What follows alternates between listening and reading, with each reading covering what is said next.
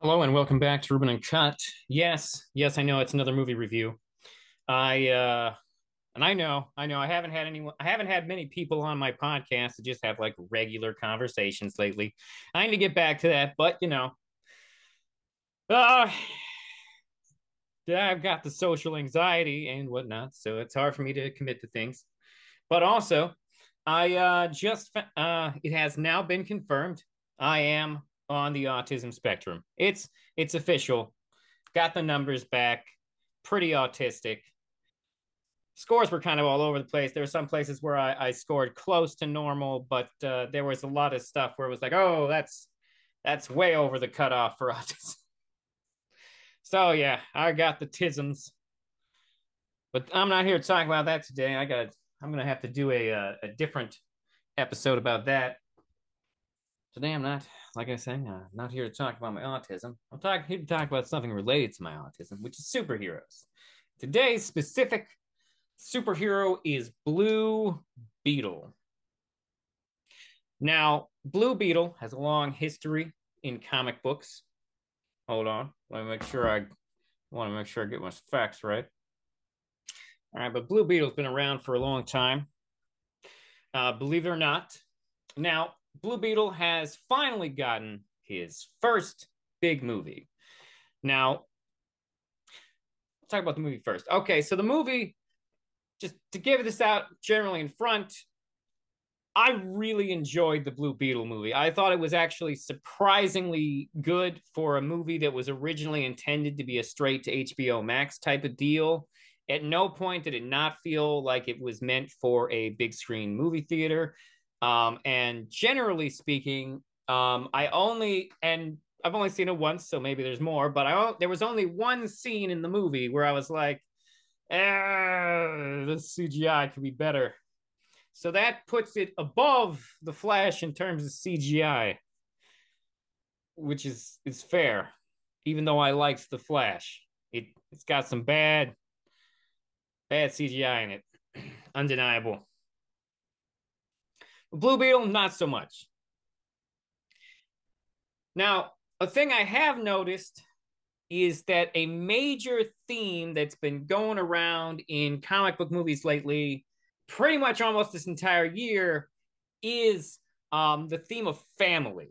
Family is huge in comic book movies this year. Now, to be fair, families have always kind of played a part into comic book uh, stories, especially superheroes. Now, but frequently um, in sort of a tragic way. Like the Batman movies put a heavy emphasis on Batman's parents, but you know, they're dead. And then, of course, Spider Man, he's raised by his aunt and his uncle, and his uncle is dead. And and so that's that's what you know about them. But the way they related to those dead family members plays a heavy role into it. And also with Batman, you got the whole Batman has like one biological son and, and three adopted ones that make up the Bat family. Yeah. Uh, where was I going with this? Right, but movies, this comic book movies this year have really um, heavily played into the family themes. Now, arguably, The Flash is really more about learning how to let go of things in your past that you you can't change. Um, but in the Flash, that emphasis is also still heavily on his family. It's all about him wanting to get his dad out of jail and save his mom's life. So, so we see family there as well. Now, this movie, however, um, as well as the Ninja Turtles movies, uh, the, the Across the Spider Verse, all had heavily heavy family themes. I mean, that's almost entirely what Teenage Mutant Ninja Turtles was really all about was a family and then uh, across the Spider Verse, heavily related to the characters' relationships with their parents.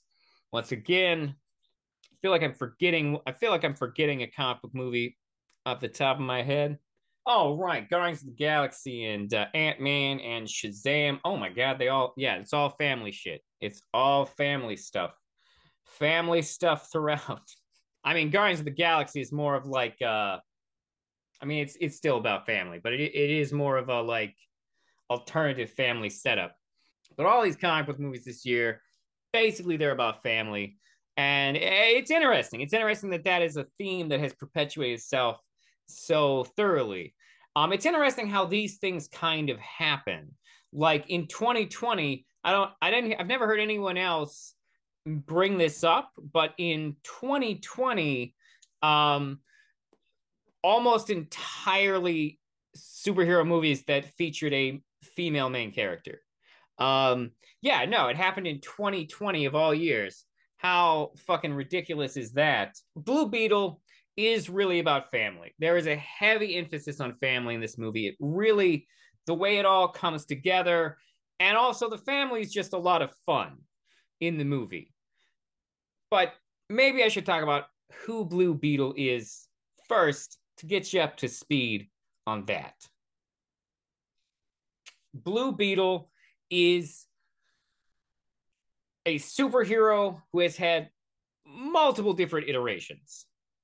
Now, part of the thing that the movie has kind of been criticized for is that it doesn't have a lot of like things that we haven't seen superhero wise, which is why the movie kind of has to lean in to character. Like it, it's very much a care. If you like this movie, it's because you liked Blue Beetle as a character and you dug his family and the world that it was building.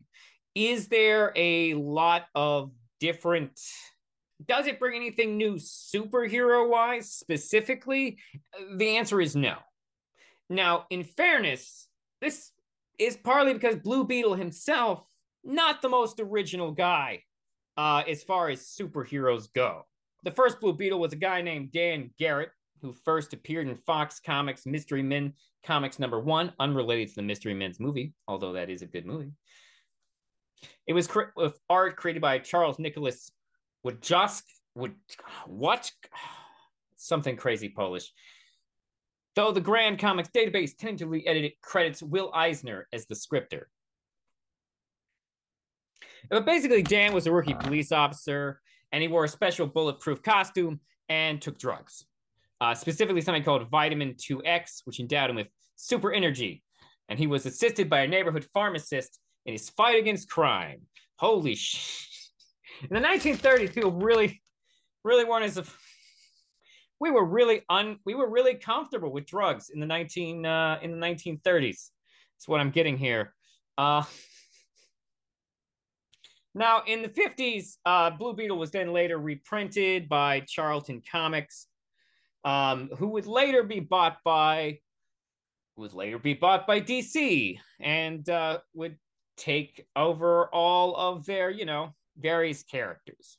Charlton Comics did begin publishing a new series of Blue Beetle, uh, which revamped the character quite a bit, reinventing him as a university professor and altering the spelling of the name to Dan Garrett. Uh, I'm sorry, I didn't spell it the first time. So it was first spelled Dan Garret with uh, with one T at the end, and then they changed it to Dan Garrett with two T's at the end. So they changed him from being a cop to a college professor. And in this one, this is the one that is more relevant for this movie. Dan Garrett got a hold of a mystical scarab that granted him superpowers uh, to be Blue Beetle. So uh, it, I guess in the 50s, people were starting to be like, no drugs. I mean, actually, I, I think that actually was part of the Comics Code Authority um, saying you, you can't show drug use maybe not show drug use in a positive way. I don't know. I'd have to look up the Comic Code Authority's actual standards. Later, Blue Beetle got reinvented again as a set of backup stories uh, published in Captain Atom. Uh, now, this version of Blue Beetle was written by Steve Ditko. And this is actually probably the most famous version of, of Blue Beetle prior to the new version who's in the movie uh, which was a character called Ted Kord. Now, um, this Blue Beetle took over the took over the job after Dan Garrett apparently dies. Um, now, Steve Ditko, he was a crazy libertarian guy. So, of course, Kord kind of embodies some of these. So, he's got part of his character is stuff like he's an inventor. which you know Randians love that shit. Now the thing is, is that this version he didn't use mystical powers or take drugs. He just made a bunch of like wacky sci-fi weapons, which ironically transformed him from being kind of a Captain America ripoff to being more of a Batman ripoff, which is kind of the accurate description of these. Uh, this Blue Beetle would later go on to also become a, a, a billionaire character, as he's depicted in in DC, as DC Comics depicted him. Now, the other thing here is if you start being like feeling like there's other things in this movie that feel sort of familiar beyond just you know some of the commonalities to other superheroes like Batman, uh, it's worth noting that the character Night Owl in the movie The Watchmen is heavily based off of Blue Beetle. So when you see the the Beetle ship in the Blue Beetle movie and you think to yourself, "Hey, that reminds me of the flying machine from The Watchmen." It's it's because it is the flying machine from a Watchmen with a different coat of paint.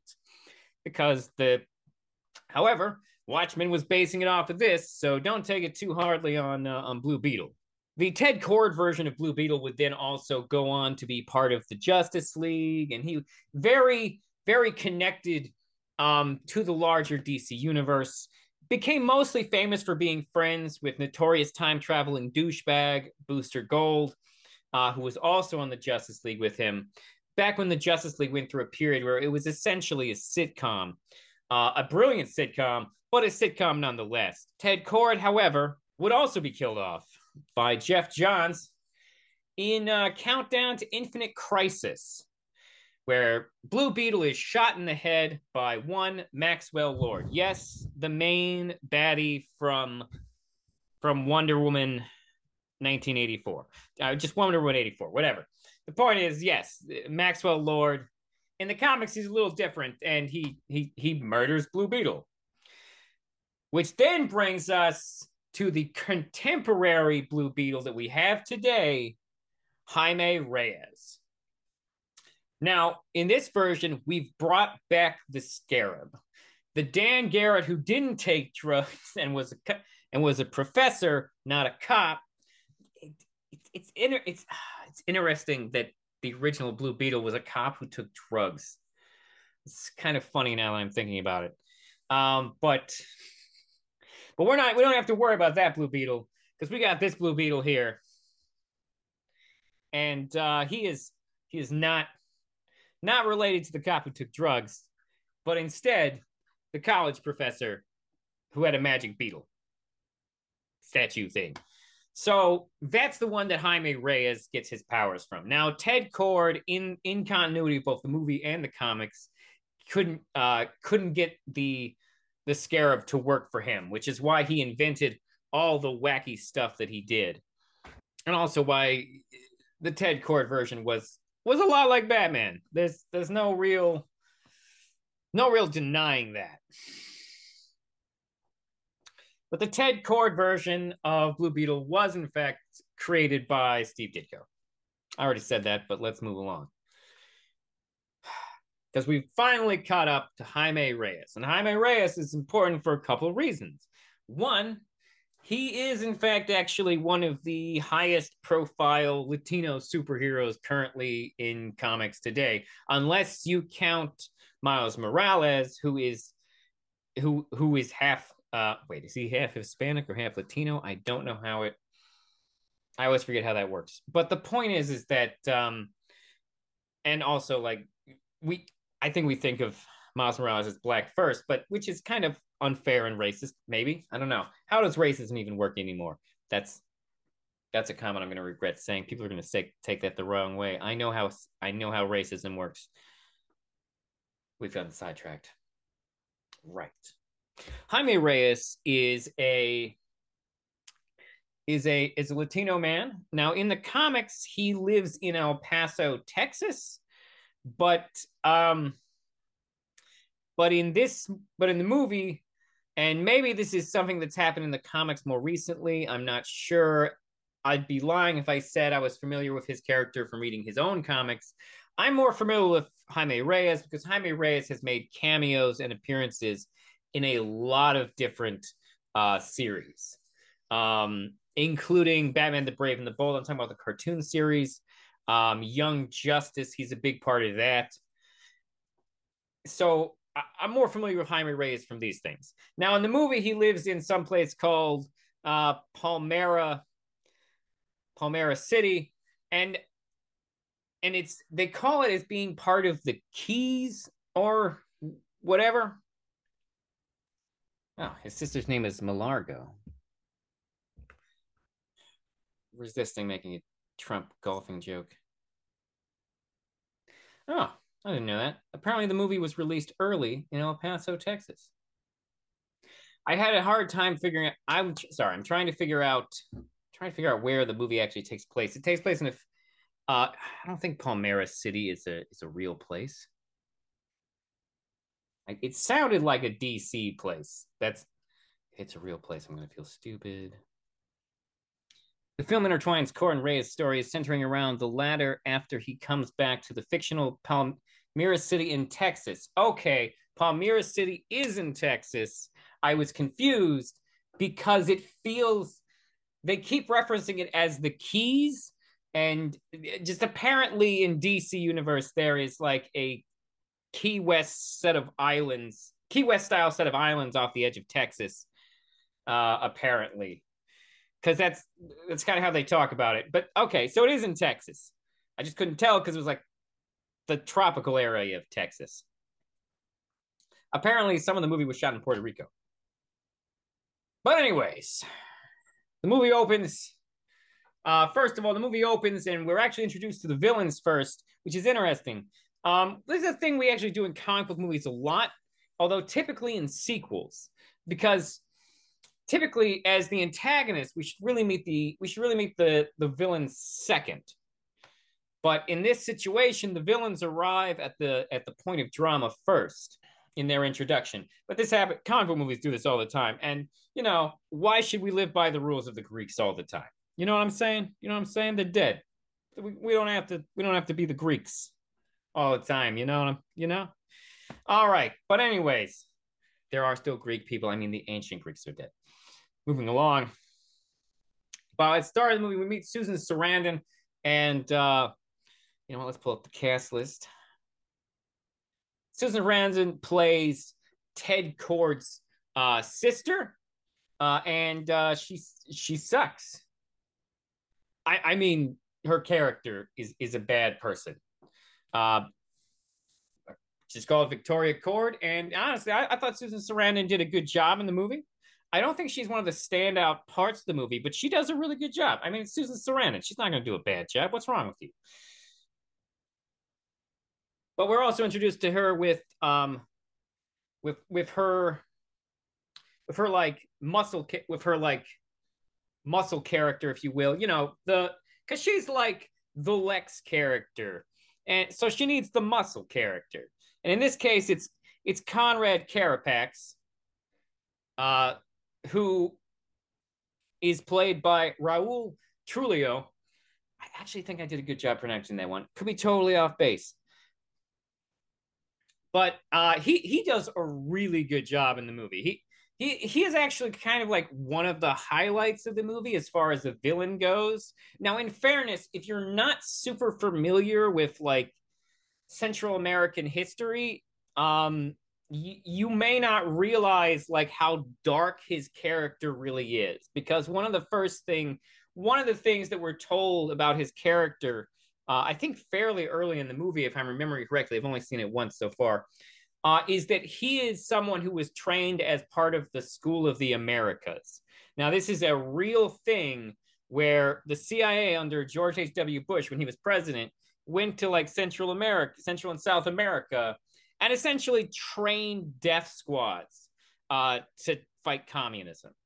And it was uh, it was bad. It was real, real bad because uh, they trained these these deaths these people and they basically just became death squads who went around like massacring and you know like generally war criming uh civilian population and so like that's one of the that's one of the things we are told about R- Raul uh, Trulli, Trujillo's character Conrad Carapax.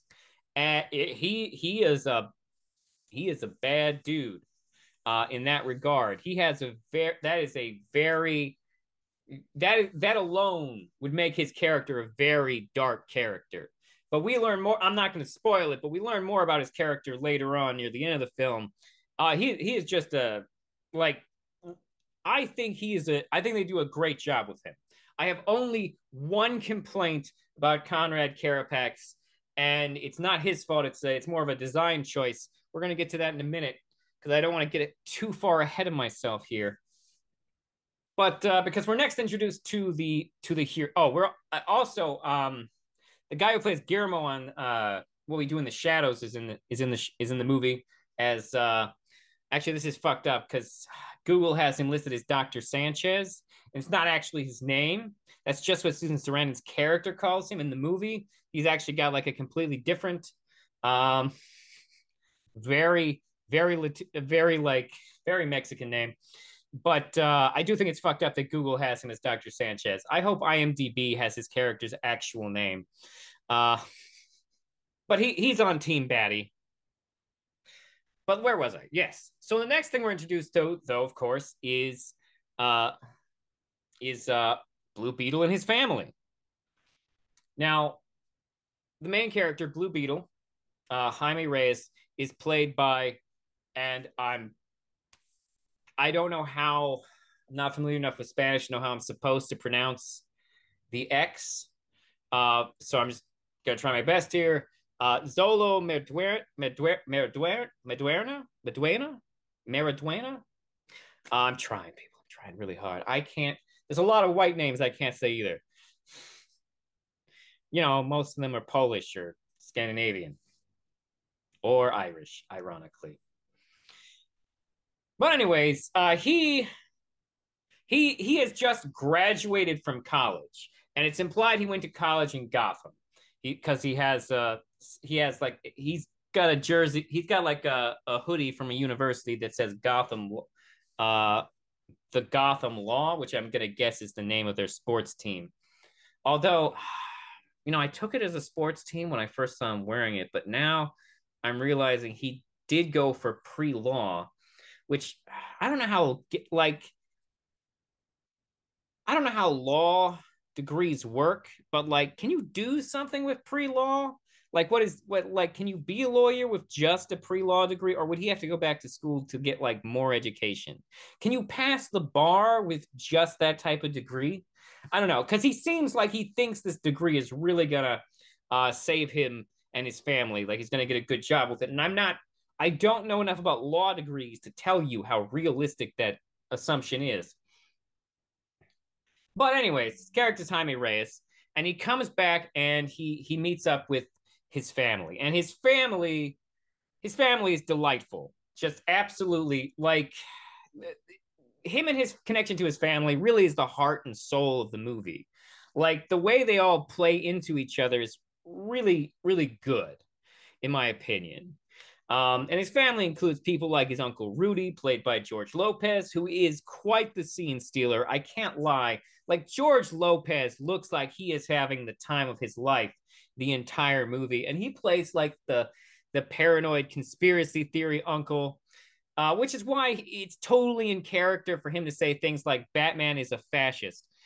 Like some people had a problem with that because some people are sensitive little bitches, but like I think it's funny that certain characters in the DC universe would think of Batman as a fascist.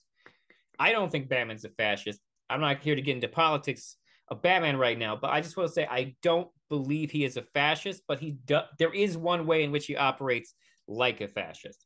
But we're not here to talk about that right now. Uh, of course, there's also his sister, Milagro Reyes, um, who I briefly mentioned earlier, but she's played by uh, Belissa Escobedo. And uh, she's really fun because she's like the cynical one in the family. You know, you know how it is, and she's always very sarcastic and whatnot. I I find her relatable. And of course, uh, then there's fa- here's this there's Jaime's father, Alberto Reyes, played by Damien Alcazar, and uh, he he he also does a great job. He he may not be one of the most standout members of the family, in my opinion, but like there are no bad members of the family. Like everyone here is doing good and having and appears to be having a great time doing it. But of course, many people are. Uh, of course, then there's his mom, El Elpida Car- Carrillo, who plays his mom, Ra- Ra- uh, Rocio Reyes. I wish I remember how they had pronounced. I if I I wish I could remember how they pronounced her name in the movie. And the, but the standout has got to be the grandma, Nana Reyes, played by Adriana Barraza.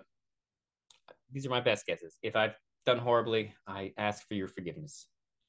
But the family dynamic in the movie is great. I don't think any member of the family is bad, and I think they all look like they're having a great time. They just really vibe. It it's it grounds the movie really beautifully. I mean, some people might have a problem with the amount of comedy that comes out of it, but like honestly,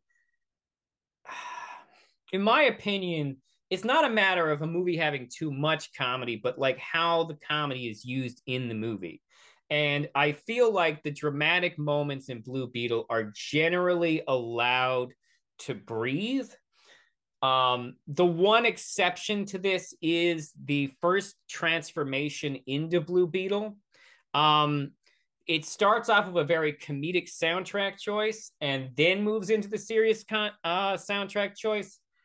But I do feel like they could have done that whole sequence with the serious soundtrack choice we didn't need the comedic soundtrack choice. We could have played into that. I, I'm just saying, I feel like we could have played into the body horror moment of that moment because it is the Blue Beetle's a little body horror.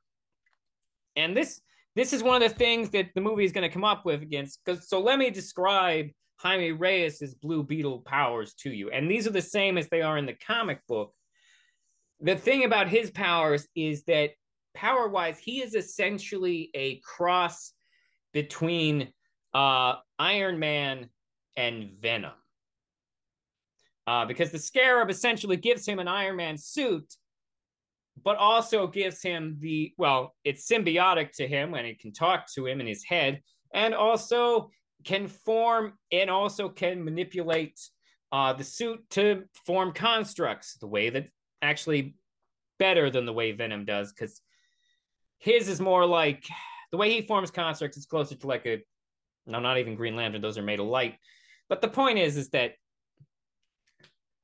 this combination means that even though it's a, a clever, unique combination of two different superhero sort of set of powers, it's you've still kind of seen these elements before. They've just been remixed here into a nice sort of like interesting fusion.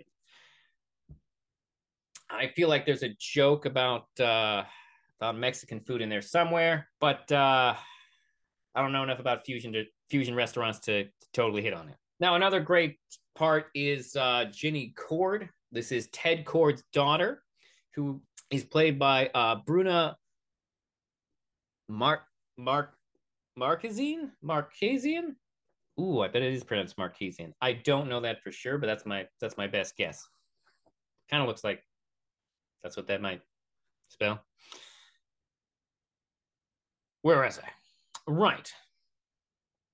Right. So basically, we meet Jenny, who is essentially trying to stop Victoria Kord, who wants Kord Industries to go in a weapon manufacturing direction, and she would like to go in the and Jenny would like to go in the opposite direction, the direction her father wanted to go in. Of course, Victoria Kord is evil and wants money, and you know this is a movie unlike Iron Man, which was created by which uh, was created co-created by Steve Ditko.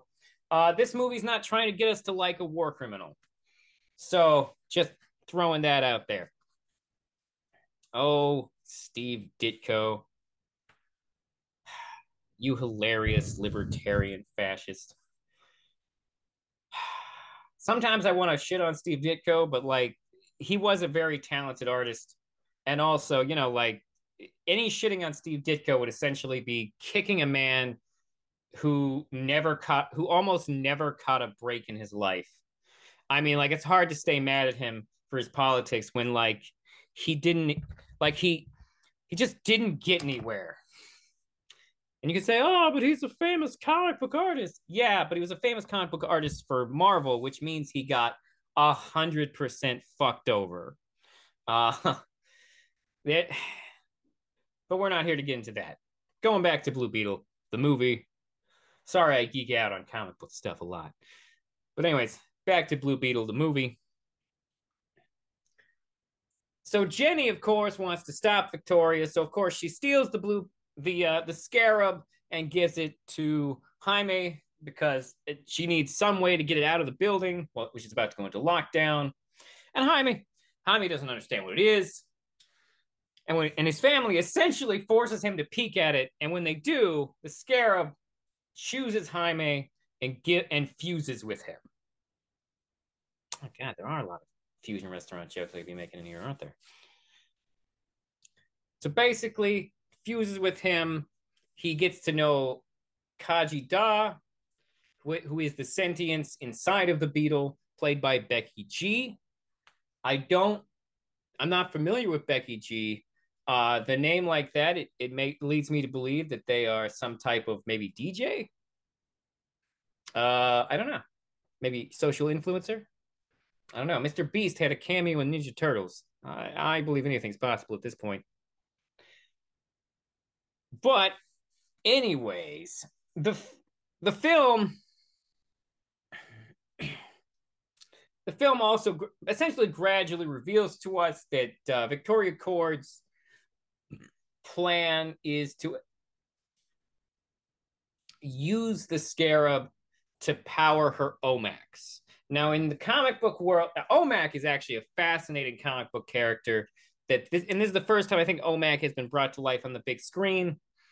Um, Omac is a type of armor in uh, that essentially fuses with the person also. Uh, OMAC was created by Jack Kirby during his DC days. Um, I highly recommend OMAC. It is a wild sci-fi comic. It's supposed to take place in the dystopian future of the DC universe. Um, now, in the comics, the OMAC is connected to a supercomputer called Brother Eye, spelled E Y E, um, who is a satellite created by Batman. Now, this movie doesn't bring in Brother Eye, but um, I kind of hope the sequels do. Because I also kind of hope and this is my one i had to bring this up even though it's minorly spoilery because one of my ma- my only true complaint about the movie like it besides the like fact that it doesn't bring anything new to the superhero genre itself other than being the first uh main the first first comic book movie where it features a latino main character i guess i should say major comic book movie um, my major real complaint here is just the way the OMAC looks. Like, like I get that they made him red instead of blue because he's got a contrast with Blue Beetle. I'm fine with that. My major complaint with the OMAC is they didn't give him a fin or a mohawk. Like the original OMAC had a mohawk, and then when they brought him back in the comics, he had a fin on top of his head. They, didn't even try to do that here, and I'm not gonna lie, kind of pisses me off. They sh- why is he should have a fin?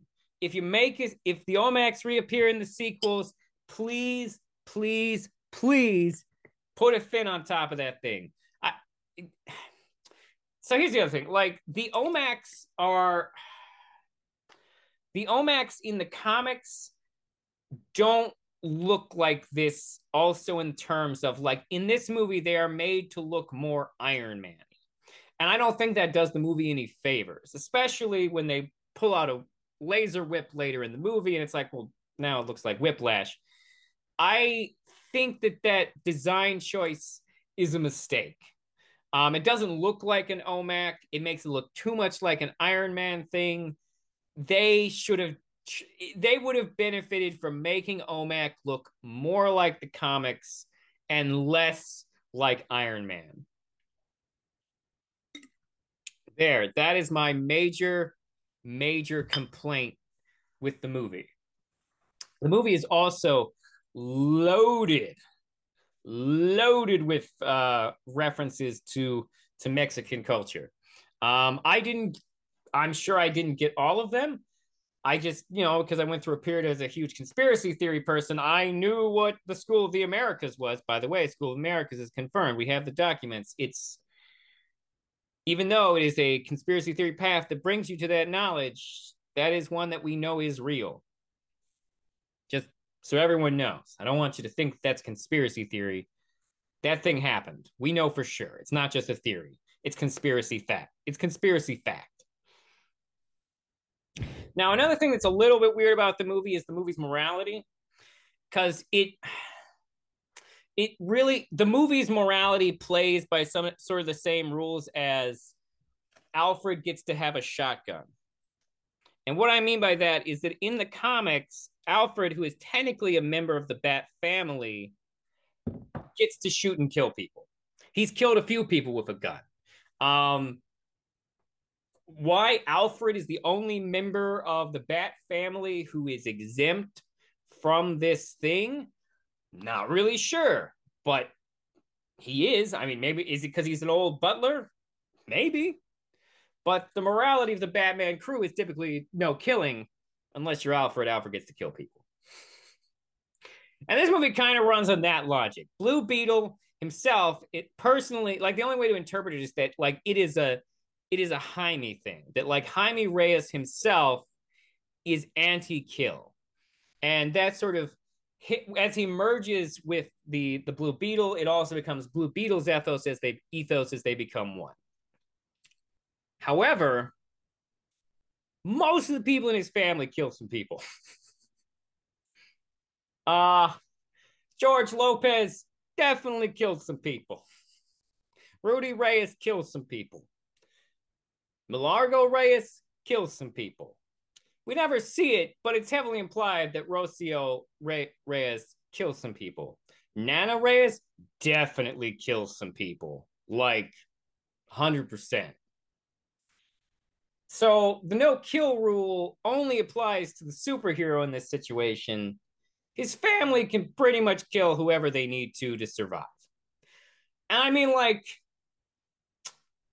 how do you make sense of that morality entirely, you know? Blue Beetle also does the thing where, like, at one point in the movie, there's a moment where he could have saved a bad guy, but then he doesn't. Now, to be fair, then he doesn't, you know, like Batman Begins. So the morality is a little bit wonky. I always say that those are my two real criticisms of the movie. Um, I would also say the movie I think relies a little bit too much on pop music. Um, thanks a lot, James Gunn. I, I, I think we can blame you for that becoming a major part of superhero movies, even though you did do it really well. Can't can't argue with that. Better than your imitators, typically. Well, that reminds me. Um, the movie also does that the movie also does that thing that James Gunn did in the Suicide Squad, where like it essentially uses almost like setup scenery type things as like title cards or locate or like things that tell you where you are. And I don't know if that was at one point like they intended for that to be an overarching thing in DC movies going forward, or if like they just were like, yeah, I think I'm going to do that too. I'm not sure. But overall, and I, so I'll, I'll I'll end this here before I go into um, a more spoilery section. Um, overall, honestly, I thought Blue Beetle was great. Um, it's not revolutionary in any particular way, but it is a good time. It's funny. It's action packed. It's it's solid. Blue Beetle is solid. Blue Beetle is a solid, good time. It's fun. Actually, I, I'm just gonna start repeating myself. Go see Blue Beetle. It's absolutely worth your time if you're looking for some good family fun. If you are the lone non-killer in a in a in a family full of you know killers. Please like and subscribe. Check out the youtube channel. If you want to email the show you can email email me at rubenuncut at gmail.com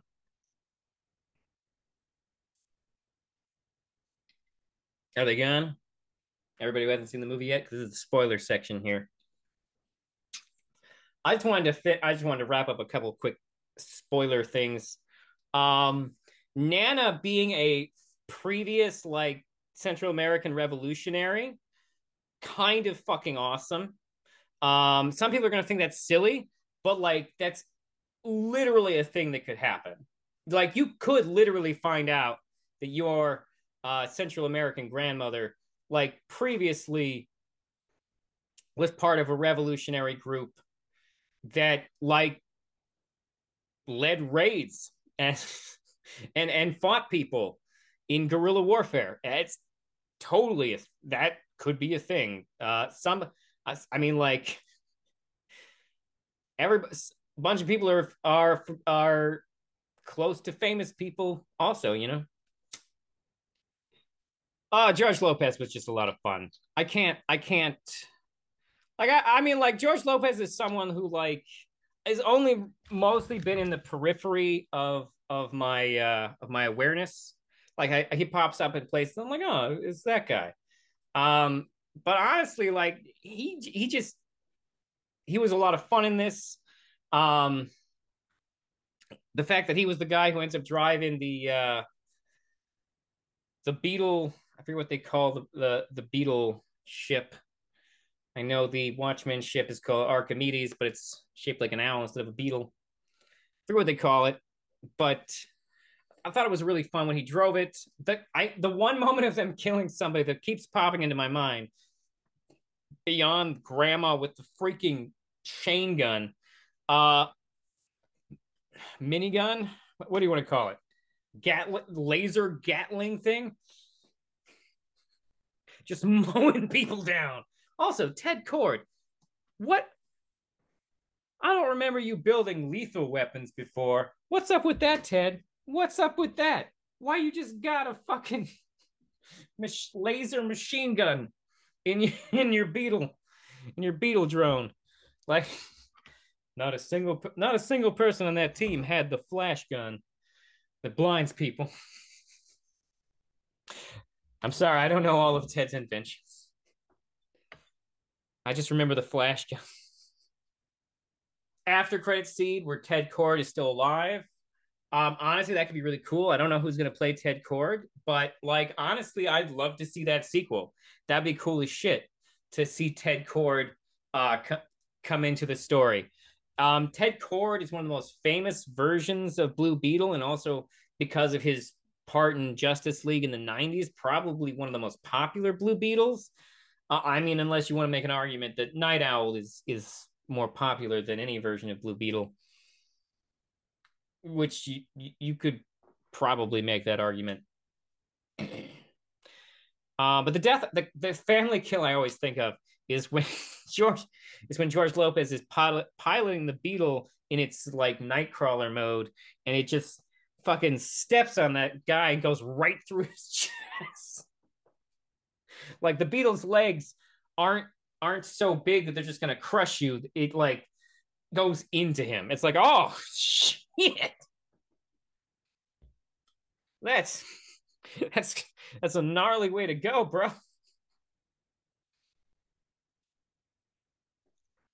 Um, I didn't talk too much about it, but Jenny as the love interest for Jaime, I thought that was great. I thought they had thought they were I thought they were doing good with that. Um, it was a little cliche. Like there were it was there were moments where it was a little cliche, like the the part at uh the the part where uh George Lopez walked in on them right before they could kiss. Like, you know what? I wouldn't be I wouldn't mind if we broke the like I wouldn't mind if we broke some of these cliches, you know, like the trope is that they kiss near the end either after the adventure is being completed or right before like the final confrontation. Those are the that is the trope of the first kiss. Um honestly, I think it would have been cool to break that trope or sub to subvert that trope and have him kiss in that scene where Rudy walked in instead. I, that's just my opinion. It, it's a minor thing, not really a complaint. Just saying. Uh, what else we got? What else we got? Um, Carapax, man, Carapax. Um, I thought Carapax was great. Um, to be honest, I actually think that uh, I I would make an argument for him being oh, maybe not top five DC villains, but like he's in the I would put him in the top 10 currently of villains that have been in movies. Um, most of my complaints about his character are aesthetic. Um, I thought the actor did a great job, and his back his background was so much darker than I would have anticipated. Like when I heard Susan Sarandon mention that he was trained in the School of the Americas, my actual thought in the movie theater was like, "Holy shit!" Because I knew what that was. I don't know if anyone else in the movie theater knew what that was, but I knew what that was, and I was like, "Oh fuck, that's dark." Holy, oh man, that's a hell of a that's a hell of a pull. In improv, we call making a reference to uh, something never mind. Uh, but it is it was I was like, ooh, that's not just a deep cut, that's a dark cut. Um and they probably got away with it because like studio executives be like, oh, okay, um, I don't know what that means. This movie's rated PG thirteen. Click. Uh, it, it it doesn't deserve to be rated R in any way. I'm just saying, like, who. Um, but then also when we got to see Carapax's um pre in the Death Squad. they don't actually show us much of him in the Death Squad. Um, but like pre that, uh, we we learn we see his his backstory. We see that it was um a Kord missile that killed his family. Um, like although that was like that, like th- like even now I'm thinking about that. Like I think that's I think for storytelling reasons that's great choice. However, it just compounds the fact that they made him look so much that they gave him this more Iron Man look than a than a fucking OMAC look. And it just it just draws more of a oh he's evil Iron Man, which isn't entirely fair because he comes from like the opposite angle of of Iron Man. He's like someone who is built by Iron Man he would he feels like an Iron Man villain now that I'm thinking about it. Like if that missile had said Stark Industries, he'd he'd be an MCU villain. no, no, no, he's he's better than a lot of MCU villains. I, I like how dark they were willing to go with him. I like his final moment where he kills Susan Sarandon, which I did see coming. Like there was a certain point in the movie, like part of it was just the way Susan Sarandon's character kind of treated him like there was a part of me that was like i feel like at some point he's to turn on her there was a part of me that like recognized that like very immediately like as soon as i realized what their actual dynamic was i was like eh, he's to kill her at some point uh, so there was a part of me that saw that coming i really what else, what else is worth commenting on that's spoilery? Um, I thought it was cool. There was a LexCorp building in the background of that one scene. Uh, that was cool as shit. Overall, I gotta say, I liked the movie. Thought it was good. It doesn't quite hit the emotionality, in my opinion, quite as hard as as the Flash did. It doesn't come at me as it it does. It's not the entire. It's not as gripping as across the Spider Verse. And now that I've seen TM uh, the new Teenage Mutant Ninja Turtles movie twice, um, I'm not sure it's. I'm not sure it, which movie has the better family dynamic. Actually, it might be Blue Beetle. That one's close. That one's a tough one. They both have a really good family dynamic. Um, Blue Beetle is better than Shazam, which I enjoyed, and also Quantumania, which I also enjoyed. Although, in fairness on the Ant Man thing, Ant Man 2 dramatically lowered the bar for ant-man in my mind. Like compared to ant-man 2 Quantumania is a fucking masterpiece. And the reality is, is that quantumania is just okay. Uh so so there's so there's that. Uh all right. I think that's all i got for spoilers. Thank you for uh listening. Um yeah all the stuff i said before the spoilers you know like the the like subscribe check out the youtube all that jazz. Thank you for listening. Have a wonderful whatever